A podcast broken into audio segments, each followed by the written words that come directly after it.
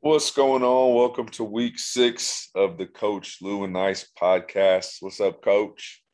Coach Lou, what's happening? Week six, ready to roll. You know, we've been grinding. Uh, you know, those Wednesday night late practices, but hey, let's uh, let's make it happen. Appreciate everybody out there that's been uh, giving feedback on the podcast, and uh, I hope that we can get more and more listeners. And I hope everybody likes what they hear. But uh, let's uh, look forward to it every Wednesday night. So um, ready to go here, Coach. I know there's going to be certain points that we're going to touch base on. We don't have to belabor them, but uh, there have been some crazy happenings in the in, in the world of football in Southern Nevada uh, this week. And you know, I'm sure we'll touch base with those. We'll get into a little bit of the top ten, of course, get our picks, and then I have a question uh, that I will um, try to answer from on my behalf, in my opinion, and uh, put out to Coach Lewis tonight. So uh, that's uh, that's the direction we're heading for Week Six, Coach. So um, what you say? Yeah, I mean, I think there were a couple, uh, you know, big moments last weekend. Uh, I think the biggest one, and there's really two that are that could be tied, but right. the biggest one in terms of uh, Vegas, I think, is Arborview beating DP you know they they uh, went for the two point conversion to make the score 22-21 love an aggressive call and they beat desert pines and they solidified themselves as the number three seed.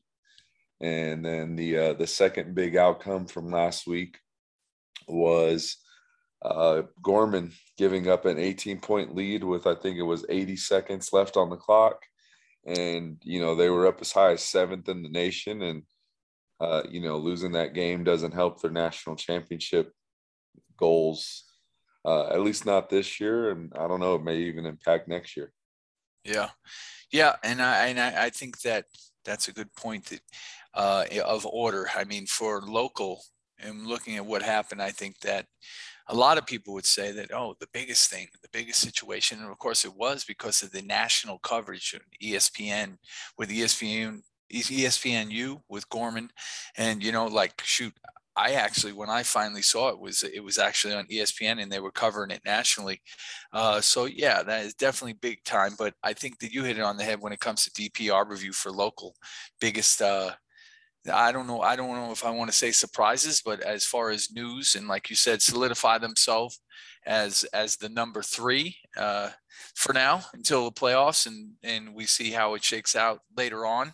Um, yeah, the Gorman situation. Wow. I mean, I actually watched it three separate times. Fifty-seven seconds. Fifty-seven seconds. They scored 18 points, 57 seconds, and that's just. Uh, you know, I know that um, a lot of people have visited that situation. So, you know, I'm gonna not gonna belabor it. It's uh, something two onside kicks, a two point play. Both you and I both had noticed, and uh, I, I, watched it. Like I said, I watched that that that last minute and nine seconds and how they scored in 57 seconds in the onside kicks. And I agree with you, Coach Lou, because I clearly clearly, and I know there's no consolation and it means nothing, but uh, I clearly saw a hold on the defensive tackle, on the defensive end from the left tackle on that two point play. Uh, sure, you back them up and they try again, and it, who knows if it changed the outcome or not. But coach, I mean, I know you saw that holding. I know we we never even had a conversation about that holding play, but I know that you had put it out on Twitter as well that there was a clearly a holding. What do you think? Yeah, I mean it was it was uh it was pretty obvious, you know, it was absolutely a holding call. the, oh. the, the, the kid basically mauled and tackled him, you yes. know. nice. Uh here, but here's the thing, you know, anytime you play on the road, especially in another state, you are not going to get the favorable calls. And so no. at the end of the day, one play, I don't think one play made the difference in that game. No. It was the sequence of plays Oh. So, I without mean, a doubt, I, I, agree. I mean, like I said, you have to put yourself in a position to win. You can't leave no doubt. You know, it's like don't leave it to a decision, like UFC, where they say don't leave it up to the don't leave it up to the judges. Exactly. Well, don't leave it up to the referees. So you know, you know, it's yeah. like I said, I think that that topic in that game has been discussed so much that I probably don't want to belabor it. You know, I think that um, justifiably the Arborview Desert Pines game. Wow, what a game! Um, what an outcome! Uh, listen, I think that both of those teams have a future in the playoffs, and hey, you, they might end up playing each other again in the first round, depending on how it shakes out. Um, so, you know, more to come with those big, big, big games. I think the only other noteworthy thing, which people have touched base on this week, which maybe not so much of a shocker for you, and I think not so much for me either, but uh, was the Shadow Ridge and the Desert Oasis game and 70 points. And yeah, I fully understand it. We've talked about it. We've talked about where we stand with Desert Oasis and who they've played and how strong in their situation. Um, and we've talked about the system at, at Shadow Ridge and what's going on, and that they, they could be difficult to stop with that offense at times. And so, uh, 70 points is it a lot? Is it surprising? But yeah, yeah, it's a little surprising, but it, it's a noteworthy game, and I think that that kind of jumps out on the page, uh, off the page with us as far as matchups also. So uh, you know, those three games I think were the highlights of the week. Yeah, I mean, anytime you put up 70 points uh, the defense had some major issues, and we we talked about it. That Shadow Ridge's secondary looked a little susceptible to the pass, to giving up some passes on film, but we know that their box is good, and they brought they probably brought a lot of pressure, kept the the Scott kid, the quarterback, on his toes, not able to get comfortable, and they did what they needed to do. I, I still have them, you know, at that number uh, number six spot, I believe it was that I had them at last week. Yeah, you have uh, Shadow Ridge at the sixth spot. Yes, you do. Yeah, and and and, and in an informal way of us visiting the top ten, uh, we'll touch base here on this podcast on who we feel. So uh, who we feel is one through ten, both Coach Lewis and myself. Um, you know, and in just touching base on number one, I mean, honestly, coach, I think in watching that game a few times, I mean, Gorman did some great things. They had, they had, they had some great individual performances. Uh, yeah, it just got away, away. Some, you know, it just got away from them in the, with 57 seconds left, but the performance level of what they did and how much they were controlling the game, um, you know, I still have, I still have Gorman number one, you know, so I, I, I don't know if you still stand on that, but I still feel that uh, Gorman is still going to be in Southern Nevada, number one team ranked right now. So I stay with that. Yeah, easy. Gorman still one, Liberty still two, and I think for me, uh, it was pretty obvious that Arborview three uh, and Desert Pines four. Yeah, and we agree with the top four. I I know we made uh, you had made a tie last week for the number three, uh, and then we see the outcome because it's our podcast and we can. And listen, Arborview won the game, so at, at, this point right now, I'm with you. I have Arborview in the three spot, and I have Desert Pines in the four. So we both agree. Uh, one through four are the same teams. Um, touching base with uh, if we're going to go to number five and number six, um, and we we differed a little bit. In number five, you have Silverado. I had Palo Verde. Um, uh, really hard for me to even argue with the fact of Silverado. I mean, Silverado handled their business this week. Um, big matchup was Coronado, and um, you know, I I, it's hard for me to argue the fact of where you have them. I'll be honest. Um, you know, I, I, I think because Palo got a win and uh, pretty convincingly. Uh, I know Silverado, you know, did. And so for me, I, am I'm, I'm just going to stand pat because we can. I'm still going to have Palo in the five spot, and um, maybe, you know, and like I said, I think that these games are settled in the field. We're coming into league, and we'll we'll find out. And from week to week, we can we can move it uh, accordingly to what's deserving. What what what do you think about? I, I mean, I know what you think. I know that your Silverado is going to pre, probably a pretty strong five, right, Coach? Oh yeah. I mean, if I look at the if I look at my top ten, I really only have one change, and everything else stays the same. So for me Five Silverado stays the same. Six Shadow Ridge stays the same. Uh, seven Palo and eight eight, Green Valley. You know, those all stay the same for me. Yeah. Okay. Um, I still have Palo at five. I still have Green Valley at six. I still have Silverado at seven. That's not going to move. And, you know, I, as we've talked about, I talk about head up matchups, and I can't have a Shadow Ridge before a Silverado. So Shadow Ridge is still my eight, you know, because by head up competition, Silverado beat them. Uh, I still look at matchups, coach, and maybe it rises some interest. It's like, okay, so what happens if a Green Valley plays a Shadow Ridge? What happens if a Palo Verde, which was supposed to play Shadow Ridge, would have happened? Uh, what if Silverado played Palo? What if Green Valley played Silverado? That's why I kind of try to think of these matchups. And I say to myself, well, I don't know. At, at, this point, who do I make the favorite? Do I say they might be close games? Uh, who do I give the edge to? So I'm just going to stand by the top eight. Uh, one through eight, just like you did, are, are pretty much the same.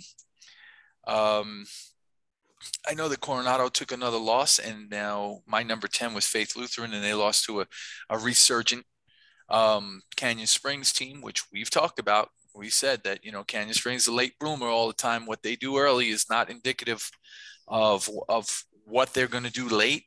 So um, you know for for the top top 10 coach if you have any thoughts of your nine or 10 you know help me out because i know we're kind of doing this off the cuff uh, what do you think you seeing anything or anybody break into the top 10 that wasn't there last week yeah, for me, the team is Foothill. Okay. Uh, getting a chance to watch their film, they they played Liberty really tough. That was a 14-7 game in the third quarter, and uh, they took care of their business last week with a big win against Centennial. And um, I know Centennial's down and struggling this year. Uh, at the same time, you know, you see teams that aren't really good and struggle with opponents that that you know are down. And so they didn't do that. They went out and took care of business. And uh, I, i'm going to move foothill into the top 10 you know and that's it that's the team i thought about. But as you say that and as i thought about it i have a question for you though. It's a hypothetical because i know they're they're not scheduled. But what what would you think would happen if coronado played foothill this year uh, I think I think Foothill would beat Coronado. Yeah. Yeah, their their defense is big and physical. They uh they play well. They play assignment defense. They don't line up in the wrong gaps. They they get off of box. They make tackles, and I just think uh, their defense was what was impressive to me. Yeah. Well, I'm going to finish out my top 10 because if you convince me, I mean, I think that justifiably at this time, and there's still some honorable mentions. Uh, my honorable mentions, I think D- DO falls off as an honorable mention. I think one of my honorable mentions is going to stay an honorable mention, and one of my honorable mentions is going to move to the 10 spot, and it's going to go like this. I'm going to put Foothill as my nine, as my nine, and uh, by a loss with Faith Lutheran and I know that they have a couple. Uh, I'm going to drop them out of the top 10, and I'm going to move Moapa Valley into the top 10. Nice. So that's uh, that's my top 10 for you listeners that want to hear it. Uh, Coach Ice has it at Gorman, Liberty, DP, Arborview, top four. Palo five, Green Valley six, Silverado seven, Shadow Ridge eight, Foothill nine, and Moapa Valley 10. All right sir. So, um, now touching base with that and any of the past performance, any any other game that you want, might want to uh, uh, chime in on as far as happenings for Week Five, Coach. Um, I know you know some of the notables we talked about already. Um, we we know uh, Faith Faith Lutheran and Canyon Springs. We talked about that. A very close game. Canyon Springs resurging beats Faith Lutheran. We talked about the Foothill Centennial game. We know what happened, Bishop Gorman and Hamilton, uh, Liberty and Legacy. It, it, it, basically went down exactly how we we predicted or thought it would. Um, neither one of us know whether the bone game took place or not. We're trying to find out. Um, we know what happened with Shadow Ridge and Desert Oasis. Um, the cleat game, uh, Chaparral won the cleat, which was uh, first time in a while. Um, you know, Slam Western, Slam one. Uh, we know what happened with Coronado Silverado. Durango had no problem with Cheyenne as we predicted. Uh, Mojave and Del Sol, Mojave had no problem with Del Sol.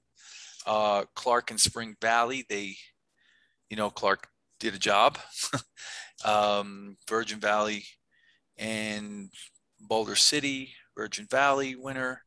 Pahrump, Moapa, obviously Moapa, and Sunrise Mountain and Bonanza, and Bonanza got their first win. And so that was kind of a review of what happened last week. Uh, so that being said, before we move on to next week's games, um, I talked about it last week on the podcast that I wanted to throw out a question to you, Coach Lewis. That uh, you know, once I once I start to mention it, you'll be like, "Aha!" Because it actually was something that we actually talked about. Um, take us back to like Gorman Stadium, and we we and we've actually talked about this a few times because, you know, you and I are definitely high school football fans, and we we've gone to many many many many games together. Which I'm I listen. I I love the fact that we are friends and partners in football like this and to go to these games and see every all these games I, I, you know it's definitely a blessing and i appreciate you and i would always say that. And i appreciate the friendship and the company and you know just everything as far as like what we do with football and we've had a lot of discussions. And this is something that's something we talked about. It just behooves us. And the question i would say to you is this and you've you've questioned it also is we talk about levels of play. We talk about high school football in the country. And we say, and we and and this was something that came up when we were watching Mater Dei and we were watching Liberty. And we I remember we said it, you said it to me and we talked to each other about it, and we said, it's unbelievable how the levels of high school football teams from one team to the next can be so good. And so the question is this what would you contribute or what would you say are the components or the variables to saying say a team like Mater Dei or a team like Gorman or a team like um, St. Louis or just IMG, uh, Cal Poly, uh, Bosco. We could go on and on with these big Centennial Corona year in, year out. Uh, let's not leave out the Florida team, St. Thomas Aquinas, uh, Miami Central. You know, just we can just name so many programs. How or what makes them year in, year out just better? I mean, I think the last time that this question was rise was was came about was the fact that we were like Liberty's a damn good team, and look what Mater Dei did to Liberty. And Liberty has a lot of talent. And Liberty has a lot of athletes, just as many as them, probably. So, where's the separation? And so, if you really want to cut to the chase of this question that I have to you, so that we could throw it out there and discuss it a little bit, is why this separation and where does it come from, coach? What do you think? I have a I have a pretty uh, clear answer to this. So you know, you played college football, I played college football, and I know when I played college football it was a full-time job. Mat drills at 5 or 5:30 a.m., class from 8 to 1 or 2, spring ball you go to practice and then you go from practice you eat real quick and then you go to study hall and you're done about 8 or 9 o'clock and then you do it all over again the next day. And uh, the obvious answer is talent, but I think the big, the bigger answer, the true answer, is the ability to control the program. When you're at a public school, you're at a public school, and we all know that Nevada isn't the most supportive state when it comes to high school athletics. Um, they, I mean, look at what happened last year when every other state figured out how to play football. We didn't you know, except with the exception of whatever three or four teams. And uh, no offense to anyone, but that's just the reality of the truth of the situation. And so when you're at a place like, you know, Gorman's a great example in Mater Dei, you get a chance to coach football with your kids year round, you know, all year round, you're doing stuff. You get you're able to use pads in the spring. You're able to uh, you know play by your own rules basically. And when you're able to do those things, uh, you you're able to get your kids prepared to a level that is really, really, really challenging at a public school. Not that it's impossible, because it is possible. There's public schools that are great. Liberty does a great job, but it's just a different level at those private schools and, and at some of these other programs around the country where it's literally a mini college preparatory program. And so uh, that's where I think the biggest difference is, is, is just in that simple fact. I mean, if I had a chance to be with kids for you know 24 hours a week uh you you know you can get them a whole hell of a lot more prepared than you can in you know 8 hours a week. And so i think that's one of the big differences. Yeah and and you know addressing one of the things you said as far as public schools and there are some anomalies. Uh, i believe that say for instance here i'll give you two right off the bat our own liberty in this state and valdosta in georgia public schools. Uh, how do they make it happen? Well in some of the very some of the things that I say, eh, like you said, it's kind of clear.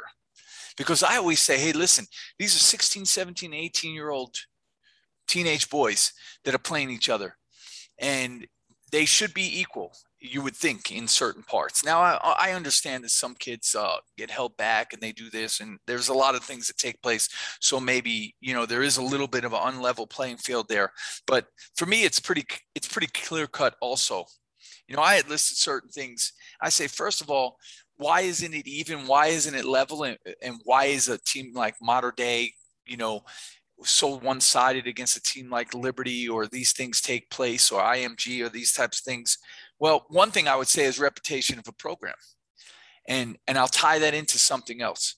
The reputation of a program helps the program to recruit because the success of the program recruits itself because there are top notch players that want to play at that program because the reputation of that program, of what level they play, how many kids they have scholarships, and what where they are and as far as nationally and all these types of things. So I think reputation is a huge thing, and that go goes it kind of coincides. It goes hand in hand with the ability to get players or personnel to come in.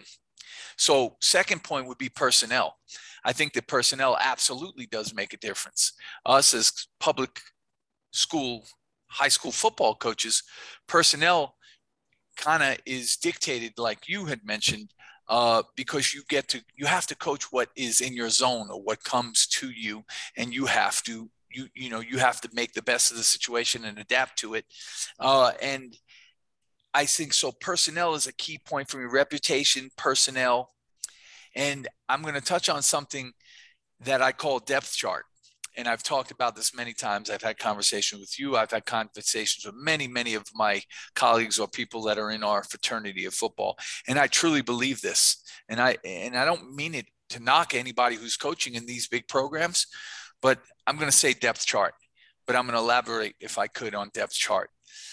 Depth chart is this if you're at a school that has I don't care. Let's pick wide receiver. Let's pick running back. Let's pick quarterback. It doesn't matter the position, but it does because those positions are very important. If you have four running backs that are all Division One recruited running backs, okay, and you're coaching a team that is kind of the reputation is there, the personnel comes, the the four stars, the five stars, they come to that place and they're at that level. And you as a coach get to coach those players. Well, I'm going to tell you that if you want to be a certain way as a coach and run a certain program, and as a head coach for many years, I'm going to tell you that it has to be, and this is not a knock on people in these programs. I would love to have the opportunity to coach a team that is four deep in D1s in any position. And in a lot of cases, in multiple positions, in six and seven D1 offers on the offensive side of the ball and the defensive side of the ball in different positions. So, what that does, and here's the point that I really want to make, is that You tell that kid that you need it done a certain way and that he has to know his assignment. He has to know his alignment and he better do it to the best of his ability and he better be very effective at it. And if he's not, get out because I got a guy behind you that is waiting to take your spot that is also a D1 guy or also has that ability. And we've talked about this and I've talked to other coaches about it. How great, how valuable can that be as a tool for you as a coach when if you're in a public school situation where listen you have to watch how you coach and you have to watch what you do because you don't want to lose your best players and in a situation where you get these national teams, you get these teams like IMG and these teams like Mater Dei you think that they can't coach their kids hard because I guarantee you they can. And not only that, but they will tell that kid, listen, you do it my way and you do it the way we do it, or you get the hell out of the way because we got somebody else is going to step in there and we're fine. And I know that you public school coaches that are out there that might be listening, you understand that because you know that you might have a squirrely wide receiver or a little bit of a running back that gets a little sideways from time to time and you got to play dad you got to play babysitter you got to play mentor you got to play all these things and there's nothing wrong with that because that's the roles that's the hats we wear coach but if you could just say hey you want to be a screw up you want to handle your business you want to do what you're supposed to do? There's the bench, baby, because we got somebody else. And I think that that right there is one of the biggest things that puts teams to a different level. And then I agree with you with the with the practice time and the expectation of the program and the regiment and the alignment assignment where it's like what I've found and what I've observed over the last how many years, and we've been to many of those games and watched them, is you take a team like Mater Dei, which, you know, size wise and everything else like that. Yeah, offensive line, big size, good. I got, you know, they got dudes. But if you look at the specialty players, they don't look any different than the team that they were across the ball from in Liberty. The speed wasn't better in some situations. Liberty maybe even had better speed. But one thing that I would say in these programs is that not only do they get the personnel, but that personnel gets coached up to do it right. And if there's 11 men on the field, it's very rare that you see a team like IMG or you see a team like Mater Dei or one of those type of status teams that they don't have they have 11 men on the field that do it right and they do it hard and they give it 100% effort all the time or they would be out. They would be off. And therefore when you don't have that situation, you have a team that you're playing that you got to beat 11 men all the time. And you know as well as I know in public school situations, sometimes you're hiding men, sometimes you're trying to accentuate others, sometimes you're trying to uh, stay away from certain situations. And I don't believe that on the top high level they don't hide. They don't have to hide anybody because the 11 men that line up on defense and offense are legit. They know their job, they know how to do it, and they do it 100%. And I'll just leave it at that, coach. Yeah, you're you're you're right, coach. One the one thing we always ask ourselves is what would be we be able to do with that personnel? You know what I mean? And it's something that, you know, I'm sure coaches all around the, the state, country ask themselves, oh, if I had Mater Dei's team, you know, what what would I be able to do with that team? if you you almost it's almost you know an embarrassment if you can't succeed with some of these with some of these programs because of the abundance of talent and uh you know ability so you know it's just, it's an interest, interesting debate that will you know some of us will never know but we'll yeah see. I mean, in the support, in the numbers, and just everything. I mean, a lot of these big programs, you know, they got so many coaches uh, coaching everything. They have coaches that are just setting up drills for other coaches. These are things, these are luxuries, these are beautiful things. And listen, I don't knock anybody that coaches these programs. And I don't say that these coaches aren't great coaches and they don't do a great job because I think they do. But the thing that I've always said was that they're not the only ones. And I'm not meaning that as a backhanded slap or anything else like that. But I mean, listen, I'm going to tell you, okay, I'll say from my own personal experience, and I mean, you don't really have to say anything, but I understand who you are as a defensive coordinator. I know your ability. I know what you do. I know the time you put in. I know I know who you are as a, as a coach. I know your expertise. I know your level. And I've said this to you. You could coach anywhere, anywhere, and be successful. And I use you as an example because I think it's a great example. Is can AJ Lewis be the defensive coordinator at Mater Dei? Can AJ Lewis be the defensive coordinator at IMG? Can AJ Lewis be the defensive coordinator at St. Louis or Valdosta?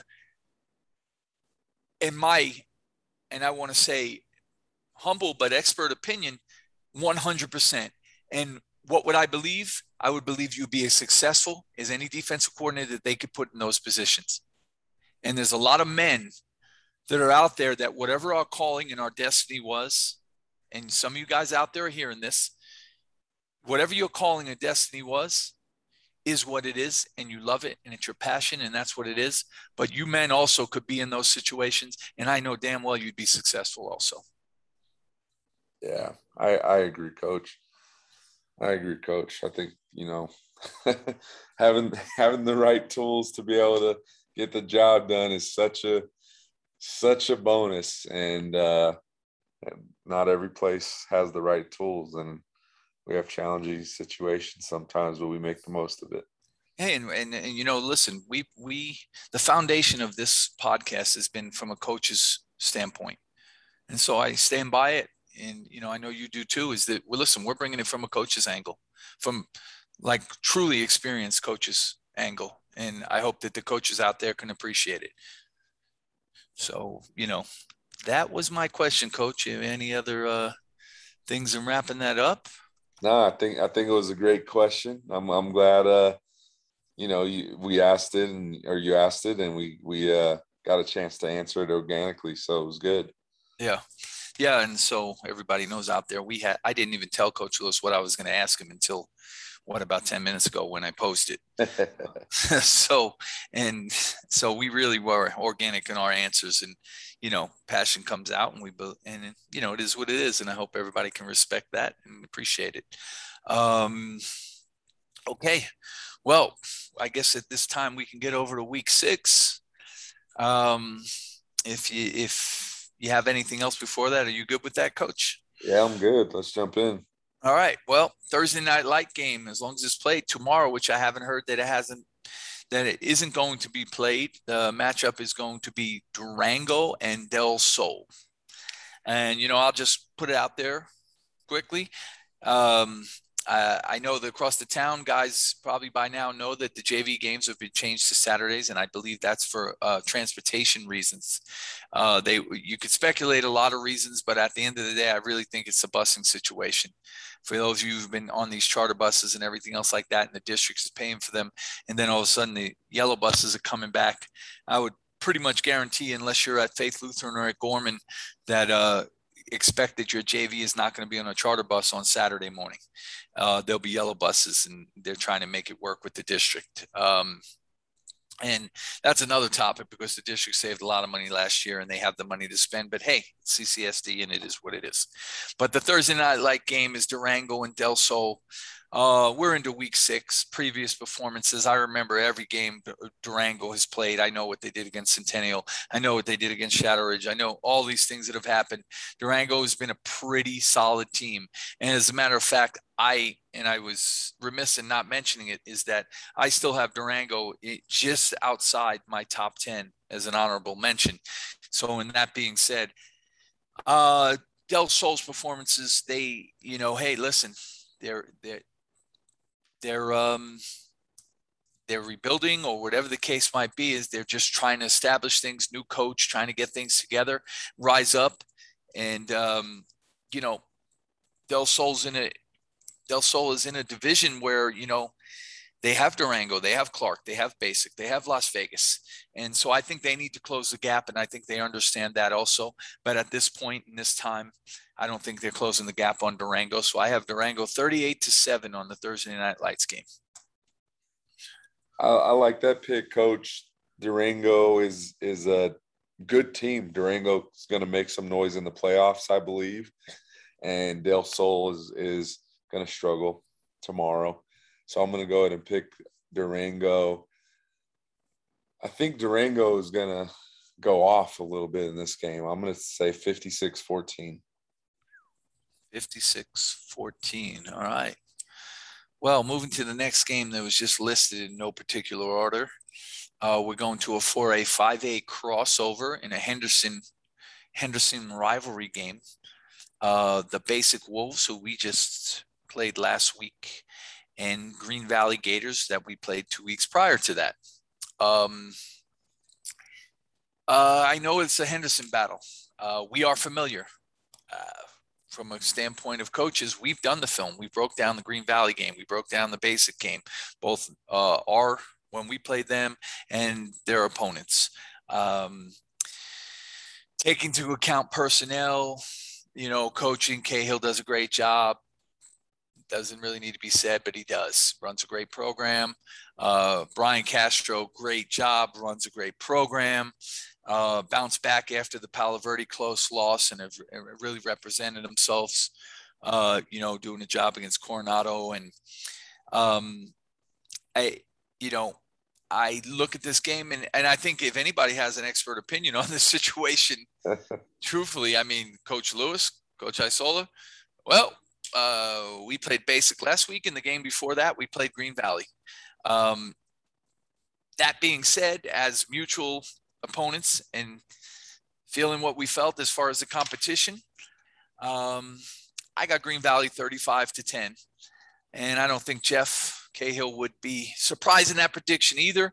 He's had a, uh, had the opportunity to speak to him the, uh, this weekend during a JV game and caught up with him and everything. And we talked about a lot of things. And he knows what he's getting ready for as far as division, you know, and that that 4A Mountain Basic Clark Durango and Las Vegas.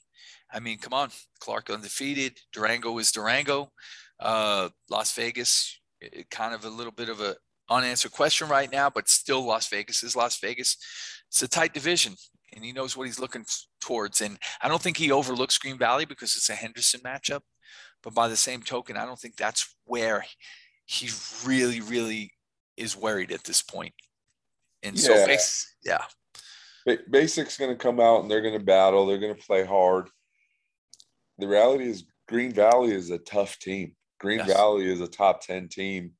And Green Valley, I think, is to, you know, I think I, I think Liberty's on in a different class, but I think they're going to give DP some fits later in the year.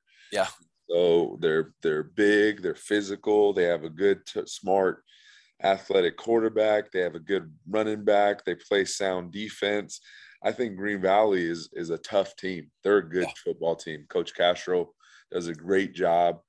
Um, and I just, I, you know, I think Basic can keep it close early, but Green Valley pulls away.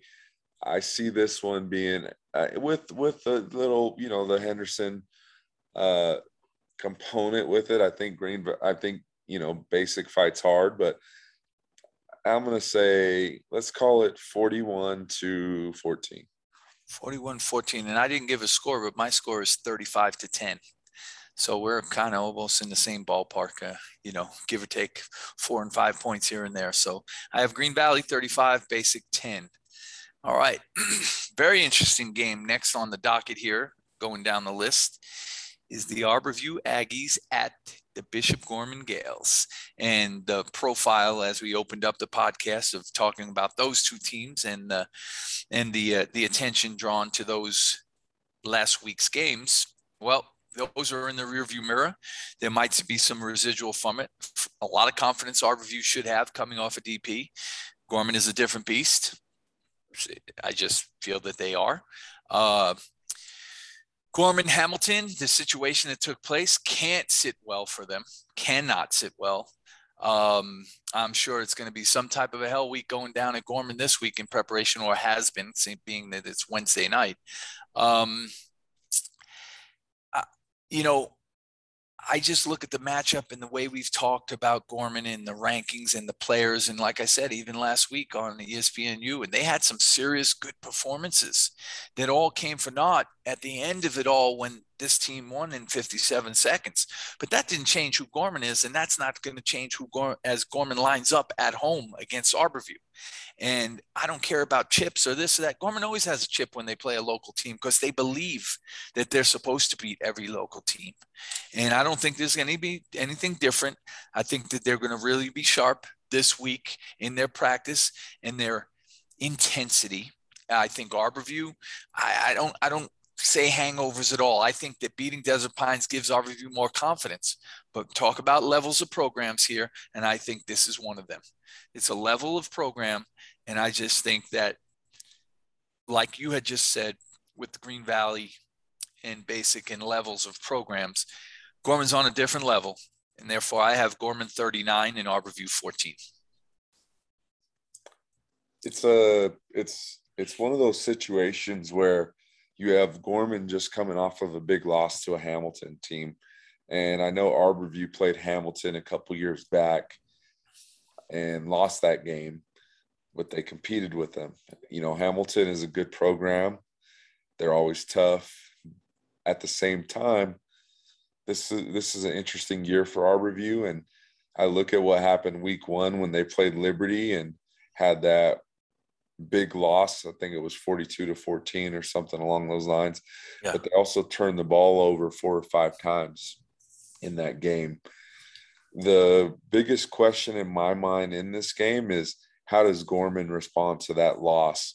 Because it can happen one of two ways.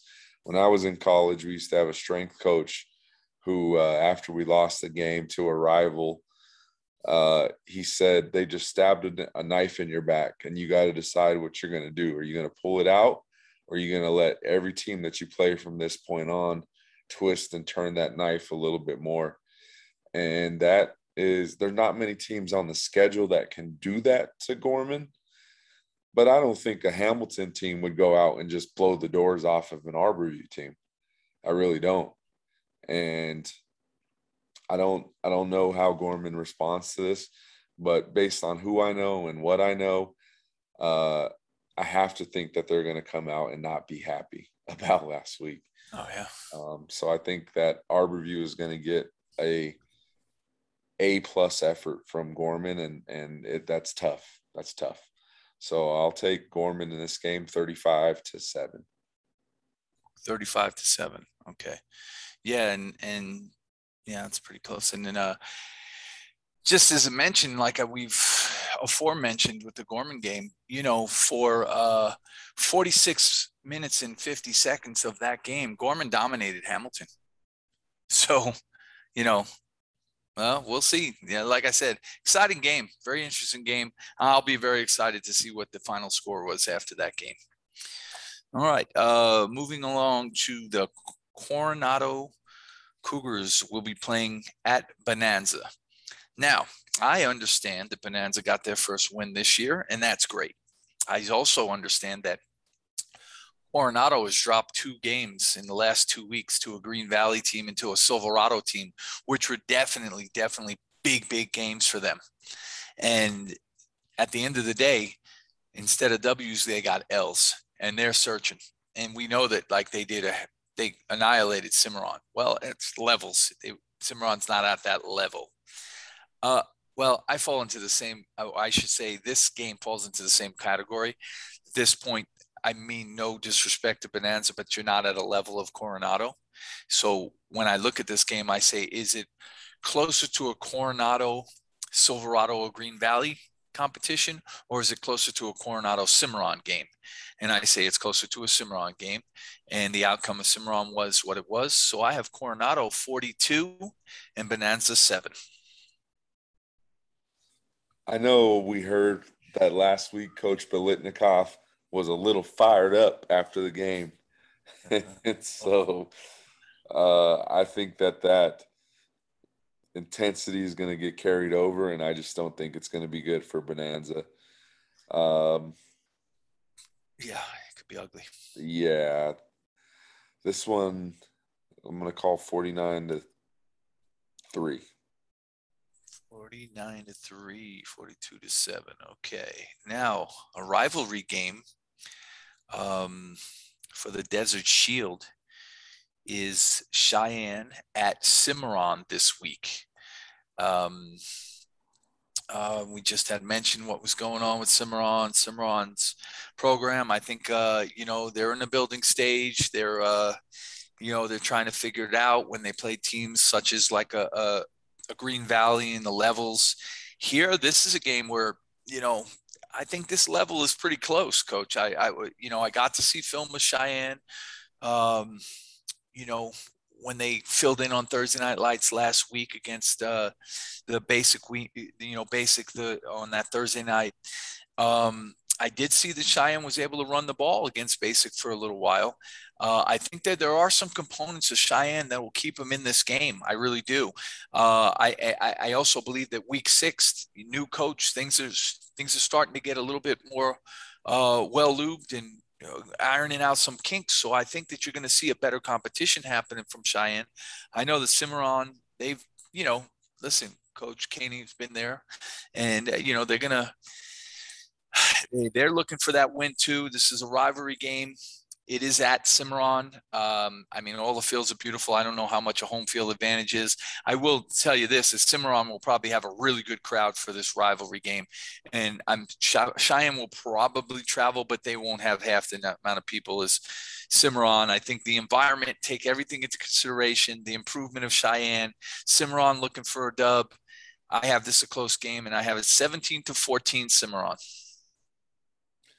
Ooh, that I think you have this much closer than I do.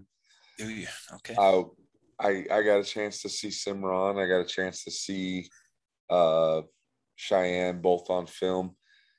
Cheyenne Cheyenne did some things against Basic. They they were able to run the ball a little bit. Um, they you know they did some decent.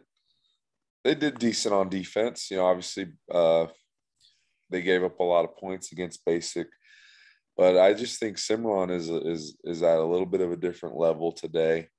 Uh, I think Cheyenne is still trying to figure it out, and although they've they've been able to have some success running the ball, and um, I want to say their quarterback scored twice last week, if I remember correctly, but I just think Cimarron is, has a has a and it has an edge, and I'm going to call it 28 to 10. 28-10. Well, we both got Cimarron. I just, for some reason, I just think that Cheyenne might, with the rivalry and everything put together. So that's why they play him. And that's why we pick him. and then we see where we land. Okay, next uh, matchup is Centennial at Desert Pines. Whew. Well, talk about things, Desert Pines, and what took place with Arborview, and you know we have discussed that in length. Um, seen a lot of film on Centennial Coach. I continue to stand by the fact that, you know, hey, I think they do a great job over there. I know Dustin's in a situation right now where, you know, they are definitely young and they are building. That's a fact. It is what it is. I feel that uh, Coach Forsey would agree, you know, and this is just not a good matchup for Centennial in, in, in 2021. Uh, just not. I, I think that I, I, I believe that DP honestly, I think that DP is going to have a little bit of a, a little bit of a hangover in a sense because I think they're distracted. I don't know what kind of week they're going to have. I don't know what the case might. I believe that there'll be a slight hangover with DP going into the Centennial game. This is a, a battle that is they've taken place forever. I mean, listen, I'll go back to dated history when I opened up Desert Pines in 1999. It was the same year that Foothill and Centennial opened, and I remember going up and coaching and being in the booth calling the plays for Desert Pines um, when neither school had seniors. And I'm up in the booth up at Centennial, and there was literally nothing but desert around me and such a view of the strip. And New York guy over here and going, wow, I haven't even been in Las Vegas for a year. And I'm like, holy cow, man, I'm not in Kansas anymore or Long Island for that matter. And uh, listen, DP has been playing Centennial for a lot of years. They're familiar with each other. I mean, let's go back to the fact that DP coach, who I coach with, Leon Evans, was the head coach at, at DP and at Centennial. But I just say 2021, this matchup right now, it's, it's, it's just not a good matchup for Centennial. I think there's going to be a little fog or a little haze with DP, you know, ironing some things out in the beginning, and then they're going to hit this stride. And then later on, I, I would think that they'll just take over uh, 42 to 6 Desert Pines. 42 to 6. All right. Yeah. I don't want to keep hammering it home, but we've said it a million times. Centennial is young and they're working on trying to figure it out. But this is not the game that they get it figured out. DP, I think DP comes out pissed off, hungry, and ready to score a lot of points. Um, I can see this one getting a little bit out of hand. I'm going to go ahead and pick DP 56 to 7. 56 to 7. Okay. Yeah, they got a kicker. So if they score a touchdown, they'll get that extra point. I was counting on two field goals.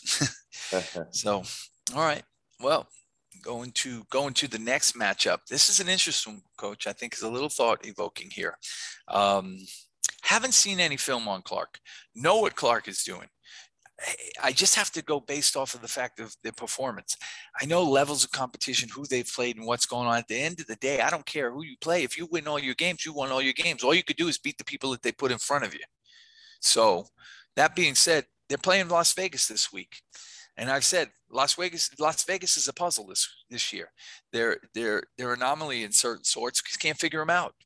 Just can't figure out what's going on. I mean, I know they scored a lot of points against Chaparral, but then they scored no points against Legacy. But Legacy didn't score any points either. But a punt return, uh, it, it's just to me, it's a it's a it's an it's a very unusual game, and you know all the respect in the world to the coaches. You know, we talk about Cap and the job he does, and I don't know what's going on this year as far as that roller coaster ride that they're on this year.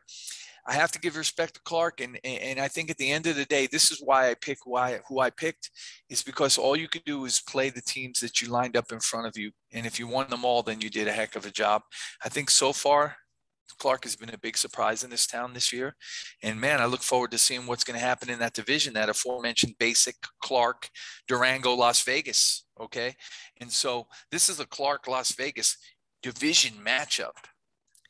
And because they've beaten everybody that's put in front of them, I'm going to say that this game is going to be really close and Clark's going to win 24 to 21. Man, coach, you you you you're taking my picks now. uh, in in the last six seven years, there would not have been a year where I, where I would have picked Clark over Vegas. Not I am with you, one thousand percent. Yeah, not at all. Um, however, this year the key the key that I see is Vegas's inconsistency and where they really shined in week one, they haven't since then.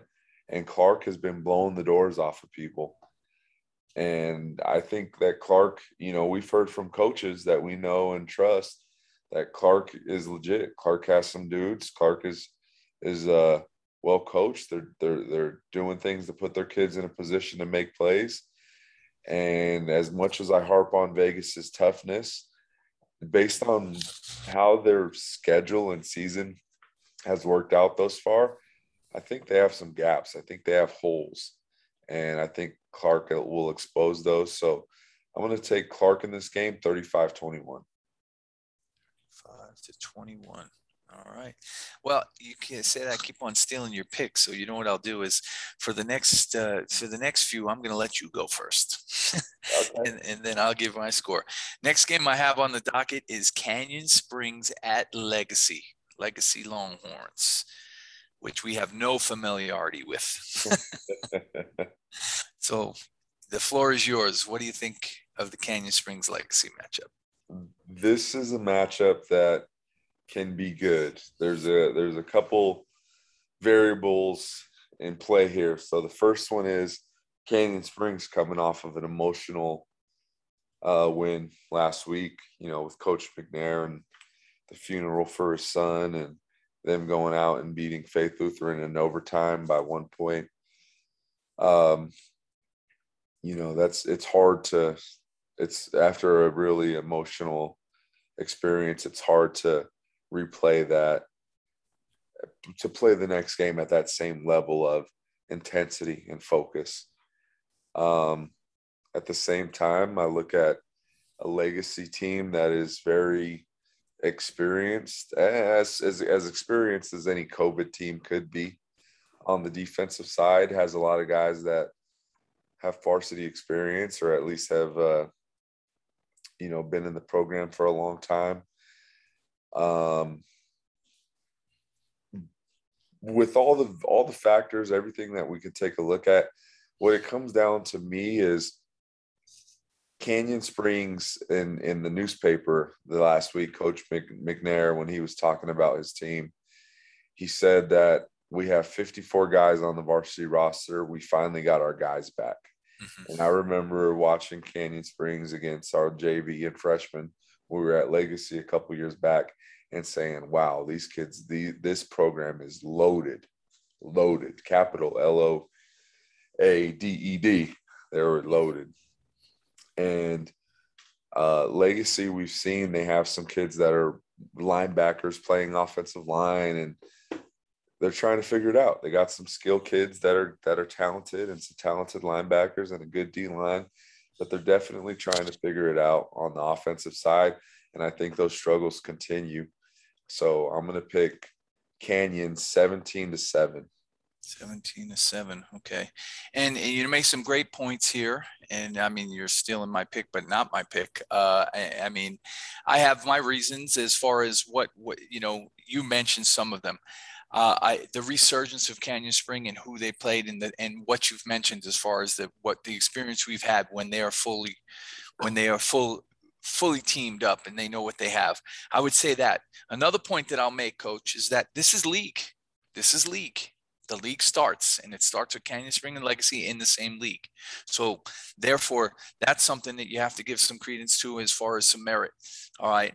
Um, I would also say something that you've touched base with linebackers playing in out of positions and doing things like that. I've seen film on both of these teams. I counted that there was 13 or 14 players that play both ways on legacy. That's attrition. You're talking about 54 athletes on canyon springs and how and, and we know if anybody knows the athletes and what canyon springs brings to the table. And so i take that into consideration. I say well canyon springs ain't trying to slip on on legacy especially in league Canyon Springs is, has all they're, they're, they're you know full uh, full battleship now. They got all their men, like Coach McNair had mentioned. Uh, Legacy is playing 13, 14 guys both ways. I, I, don't think it's a hard pick at this point, taking all those things into consideration. Uh, Legacy still hasn't done anything offensively that is, you know, they just haven't. Uh, I think when the athletes get on to Canyon Springs defensively, I think it's going to be tough for Legacy to score. And I think that I, I give Legacy's tough defense. They're doing some some really good things, but I think Canyon Springs, being who they are and what they are, and they're used to playing Legacy, uh, they're going to score some points. So I have a little bit more, coach, almost the same situation, but uh, I have Canyon Springs 28 and I have Legacy six, and I say six because I say Legacy scores, but they don't have a kicker. So 28 to six. Okay. All right. Now I'll let you go first on the next one. Might might be quick, maybe not, but Faith Lutheran at Liberty. I'll I'll be quick. This game is going to be ugly for Faith. Although watching Liberty twice this year, watching them against Mater Dei, and then also watching their film against Foothill, Liberty is not as dominant as I've seen them in the past, especially not offensively. And they kind of run their whole offense through Jeremy Bernard, who's obviously a stud going to UW. Right. But I think this Liberty team has some deficits in some areas that will that may or may not come out later in the season. But uh I'm gonna pick Liberty in this one pretty pretty easily, 35 to nothing. 35 nothing liberty. Yeah i'll say it quickly. I look at the, the, what we what what do we know? Well coach lewis and i we sat there in the stands and we watched the scrimmage and faith lutheran played desert pines and gorman and struggled. What do we know? Okay. Well liberty is ranked number two. Okay. Desert pines was formerly three and gorman is one and we watched them struggle. Okay. So that's what we do know. Okay. We also know that take the other team arborview and they played each other and what was the outcome of that so at the end of the day I, I, I mean i see it the same way as you do because of what we already know. I will say that uh, because Foothill has scored on Liberty, and there's some teams that have scored on on Liberty. I think the Faith will figure it out, but I only have them figuring it out for a touchdown and a field goal, and I got Liberty at 42. So I got Liberty 42, Faith 10. Okay. All right. Um, next up on the docket, uh, probably don't. I don't want to spend a lot of time on it because we know we don't do a prediction on it, but we'll touch base with Foothill and Palo Verde and talk about the matchup a little bit. Um, you go first. Foothill versus Palo at Palo. So watching film on Foothill, I was most impressed with how their defense played against Liberty's offense. That's what I was most impressed with. They have a, a good back, a decent back, um, you know, who runs hard and, and he's an athletic, shifty kid. We I think that I might be a little biased because we were at Legacy for all those years, and we had guys like uh, Aubrey Washington and Sam Turner and uh, Tiger Geisland, and we played against guys like uh, uh Bubba from Arborview and uh, Smith from Centennial. So I'm used to seeing some backs that are. I, And uh, Martin Blake from Aubrey Nellums. Yeah, Aubrey Nellums and you know the list goes on and on. Oh yeah, we've seen backs and we had backs. Yeah, so sure.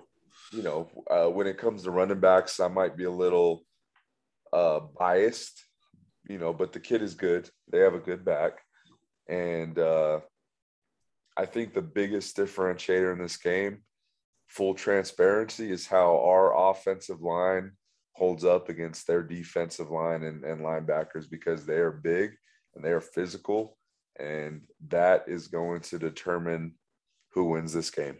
Yeah, and I agree with you. It's in the trenches with this one. It's the big boys. Uh, I think that uh, Palo Verde, you know, if, if they're if they're doing it right and they're handling their business and they're doing their assignments and everything is on, then it's going to give themselves a really good chance against this Foothill team. I've also through film study and everything, I like the back. I think he's a really good athlete. I think he's a problem. I think he'll I think he'll he'll chunk you if you if you get him in space. He's a good size kid. He's an athletic kid. Uh, top end speed. I don't know if he's super fast, but fast enough to take it to the house.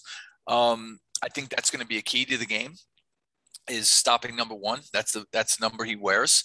Uh, you know, I think that if you can limit him, if you can shut him down, uh, it's going to bode well for Palo Verde.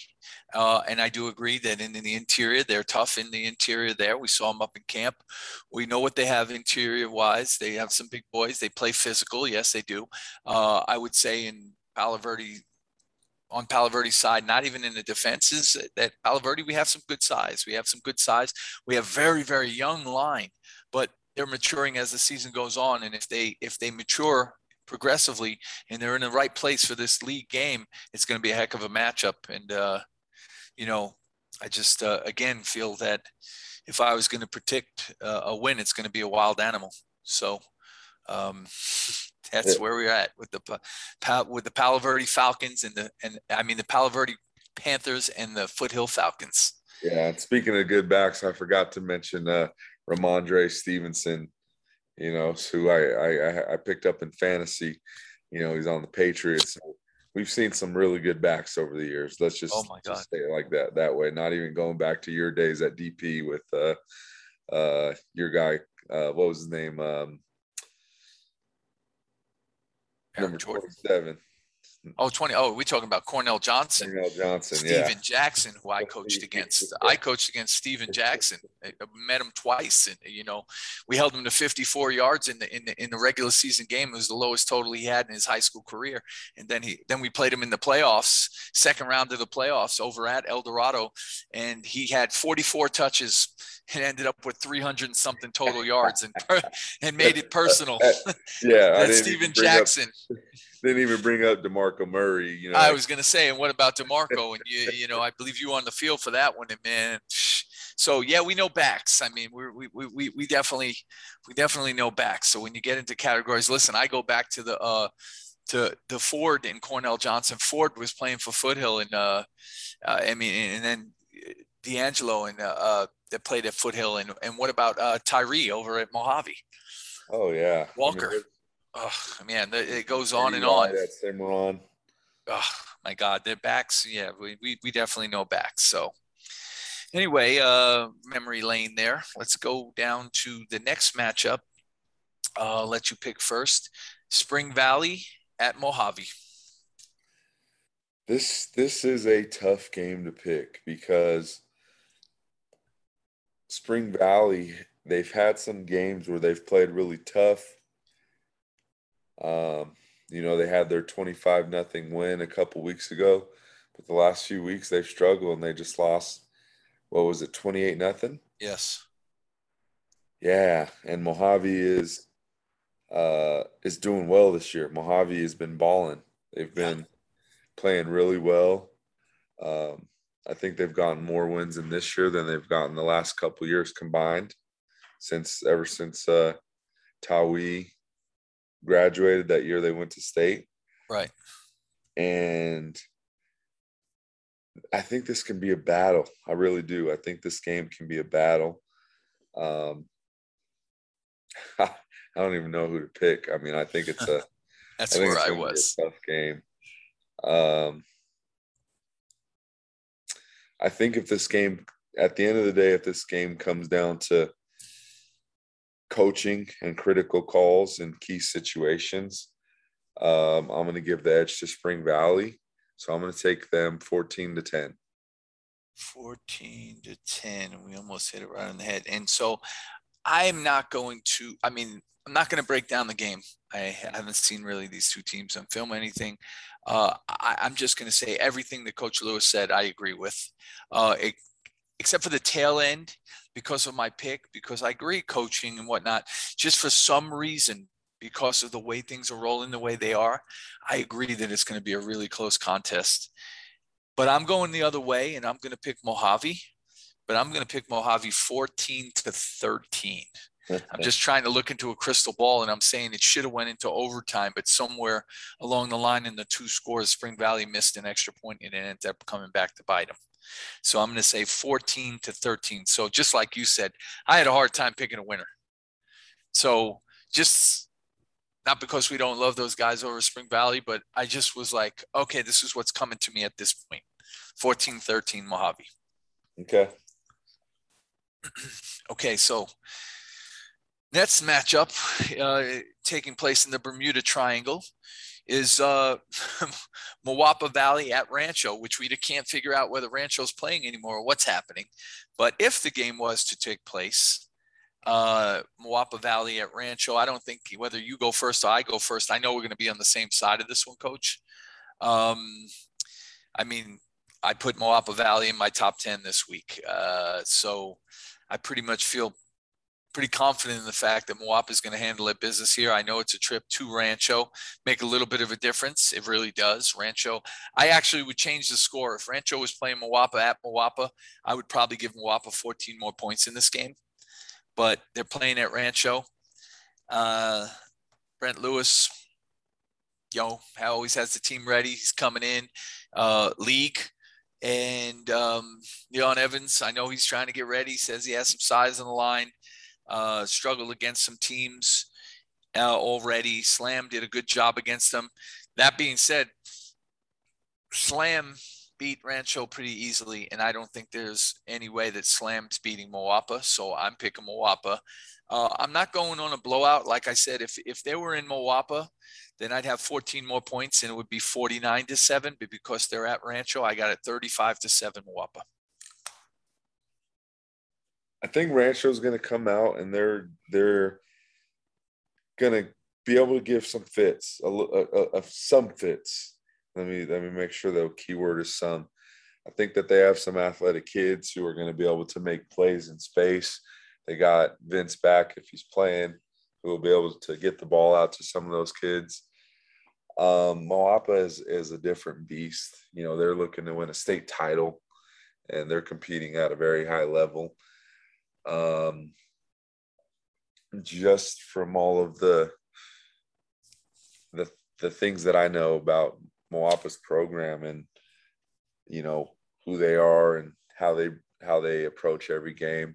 I'm going to take Moapa um 28 to 28 to 7. 28 to 7. Okay. I got them 28. You got 28 7. I got 35 7. All right.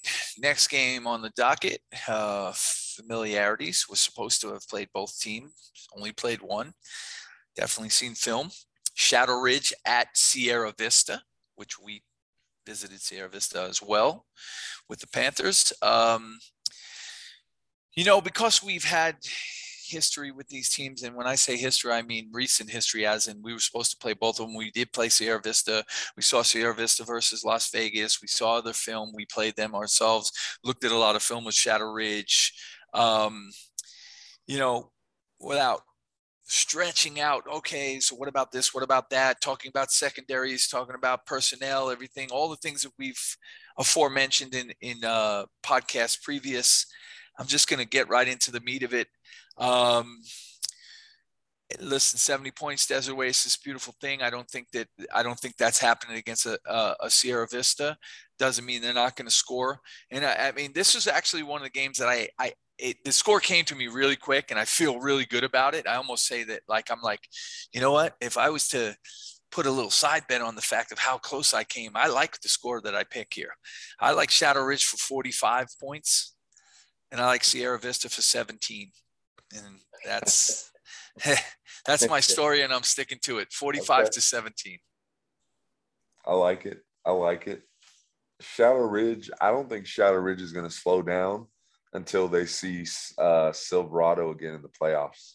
Right. I really don't. I think that Shadow Ridge is getting better week after week. I know they had a couple games or a game that their quarterback wasn't able to play, and their defense is performing at a high level and coming off of a 70 point uh, performance, they're not going to slow down. And we played Vista, and one thing about Vista is they are not deep. And when you start getting later into that game, that uh, you know kid that was in the right position to stop the triple option, you know the kid that's supposed to have the pitch man that's able to be, you know, start off by making a wrong read, but recover. Now he's tired. He's a step behind, and that kid's going to go for six. So I think uh, Shadow Ridge really pulls away late. It starts to get ugly.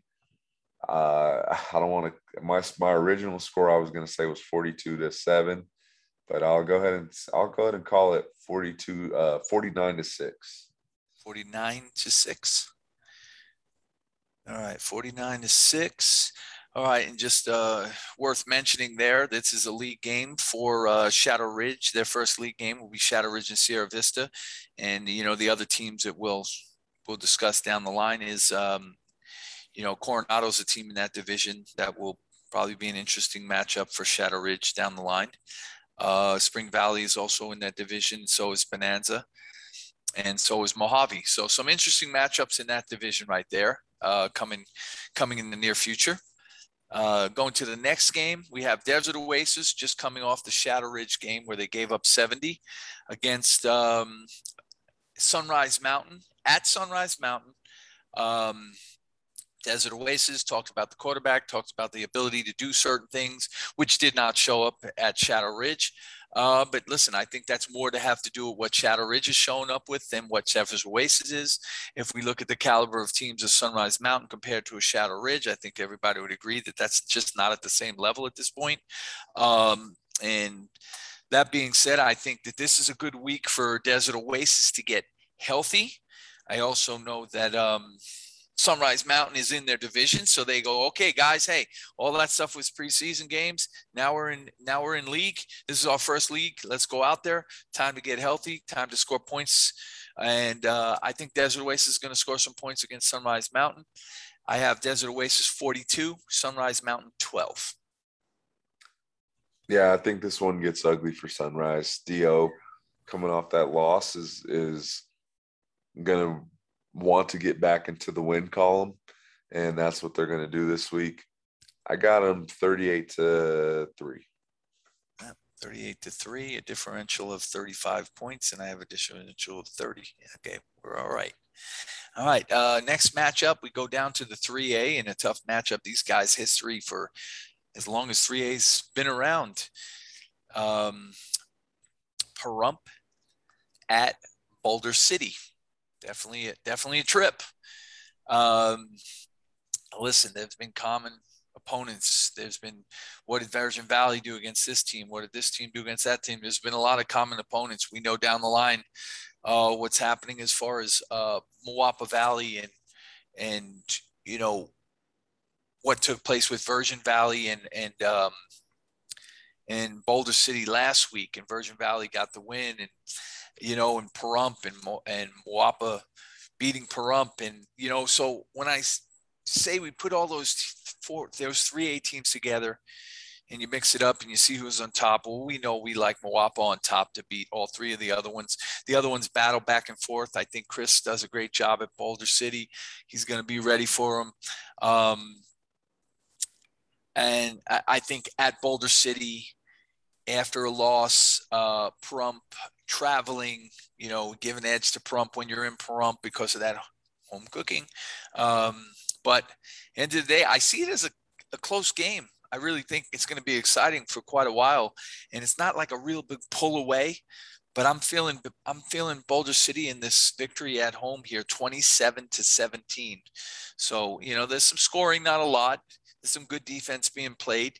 10 point victory for Boulder City is where I see it, Coach. Okay, I'm I'm actually on the other side of the fence in this one. Um, nice. Both teams are tough. You know, Boulder City, obviously, tough loss last week. Same thing for Pahrump. Pahrump actually hasn't had a whole lot of time to get on the field this year. Um, they've only played what two games this year? Yeah, yeah. Uh, but I think they're going to travel over. I think that I don't think travel affects those kids as much as we may think because they're used to traveling all over the place to play their games. Always in the three A yeah, in the 3A and year after year. So I, I think uh, they're going to go out and they're going to get it done 17 to 14. Oh, 17 to 14 Pahrump. Very good. All right.